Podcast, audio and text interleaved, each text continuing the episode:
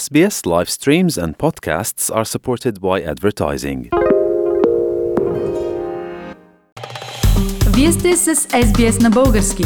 Намерете още страхотни новини на sbs.com.au/Bulgarian.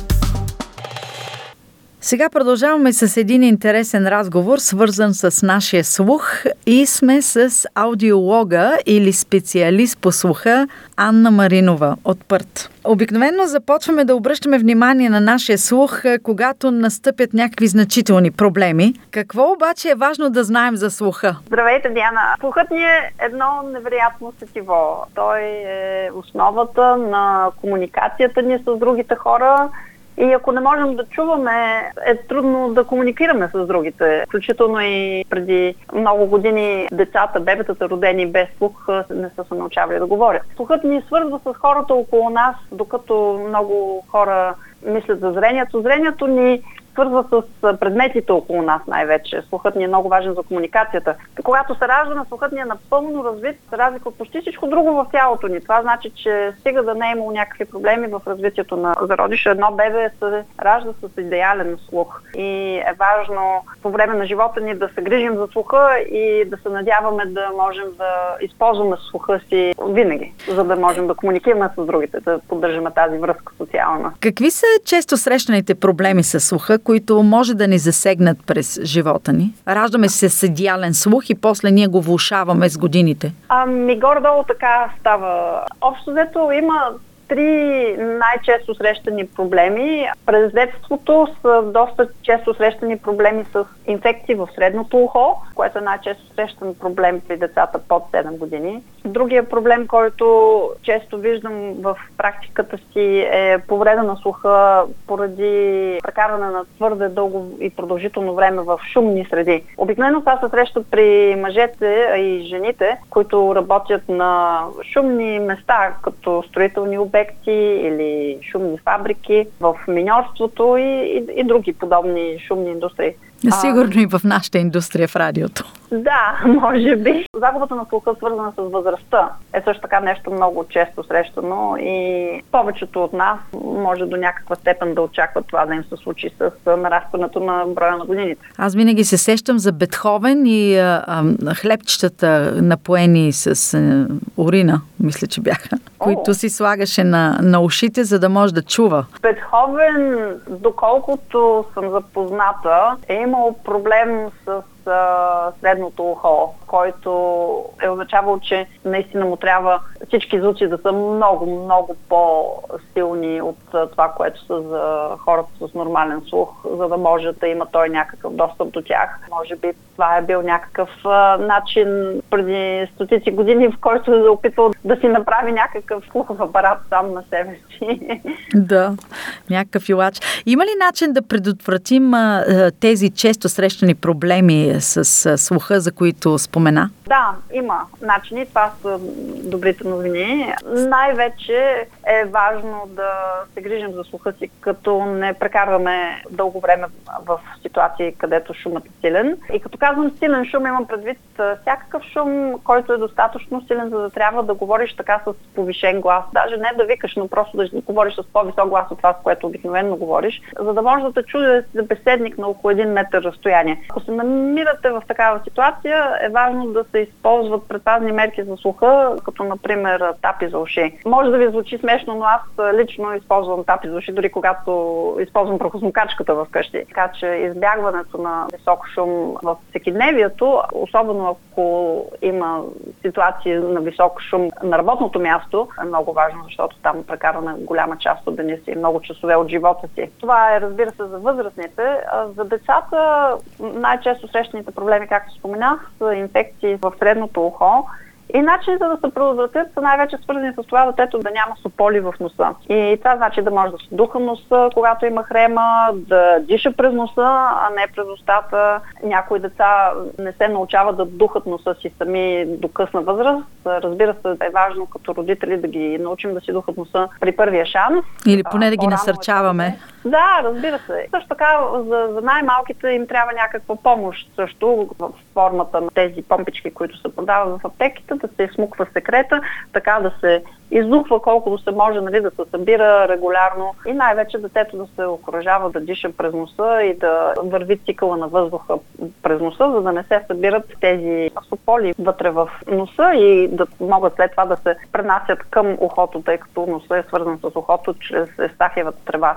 Също така има определено установено взаимоотношение между ушните инфекции при децата и посещението в детска градина. За много от нас опцията да не използваме детска градина не е реалистична, но за тези, които могат да си позволят или да намерят алтернативи, ако може да се избегне детето да ходи на детска градина или да започне да ходи на възможно най-късна възраст, когато имунната им система е по-силна, това също помага. Другото нещо, което е много важно за всички от нас, е да не си бъркаме с нищо в ушите. Това е интересно. Да.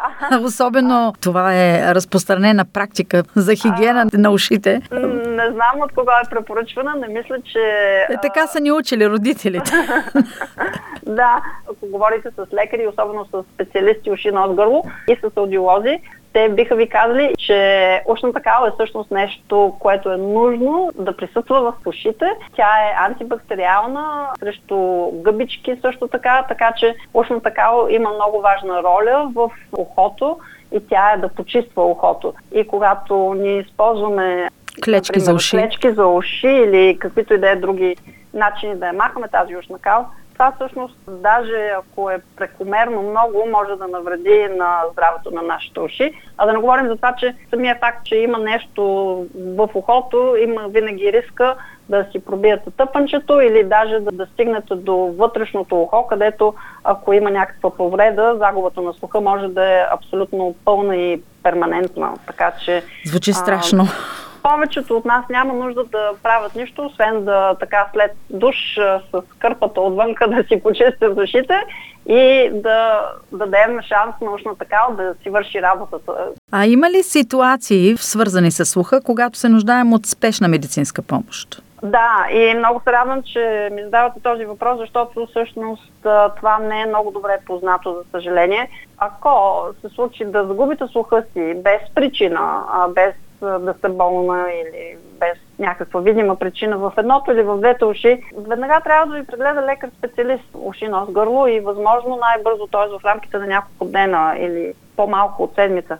Тъй като обикновено, поне в Пърт, но предполагам и на другите места из Австралия, отнема няколко седмици поне да получите час за консултация при повечето специалисти в ситуация на внезапна загуба на слух. Всъщност е най-добре да отидете в отделение за бърза помощ в някои от главните болници, за да може да получите спешна помощ. А тези от нас, които вече имат проблеми с слуха, какво ще им препоръчате? В повечето случаи, когато проблемът с загубата на слуха е перманентен, най-често срещано употребата на слухов апарат може да помогне много. Има много и най-различни видове слухови апарати с голям диапазон на цените и не всеки вид апарат е подходящ за всеки, но най-вече настройката на апарата е най-важното нещо. По-добре да имаш добре настроени, по-ефтини апарати, отколкото по-скъпи, но не добре настроени апарати.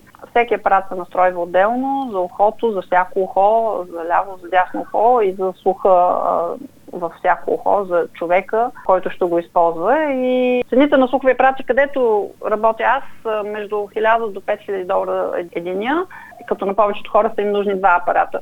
Има и по-евтини оферти на пазара, също така, но за съжаление има много хора, които си купуват апарати, които след това не ги използват. Така че... По-добре е да се вземе нещо качествено и действително, което да върши работа. Да, и най-вече да се вземе от клиника, където са специалисти, аудиолози и да може да се грижат за настройката и за човека, който използва апарата. Така че от страната на клиента или пациента им трябва да се има предвид, че поне 2-3 пъти ще трябва да се посети аудиолога, даже не е обичайно 5-6 пъти, докато се свикне с новия апарат и докато настройката е подходяща. Също така човек трябва да очаква, че ще трябва да поддържа апаратите и да използва услугите на клиниката, така че препоръчвам да се избере аудиолог и клиника, до която е удобно да се стига.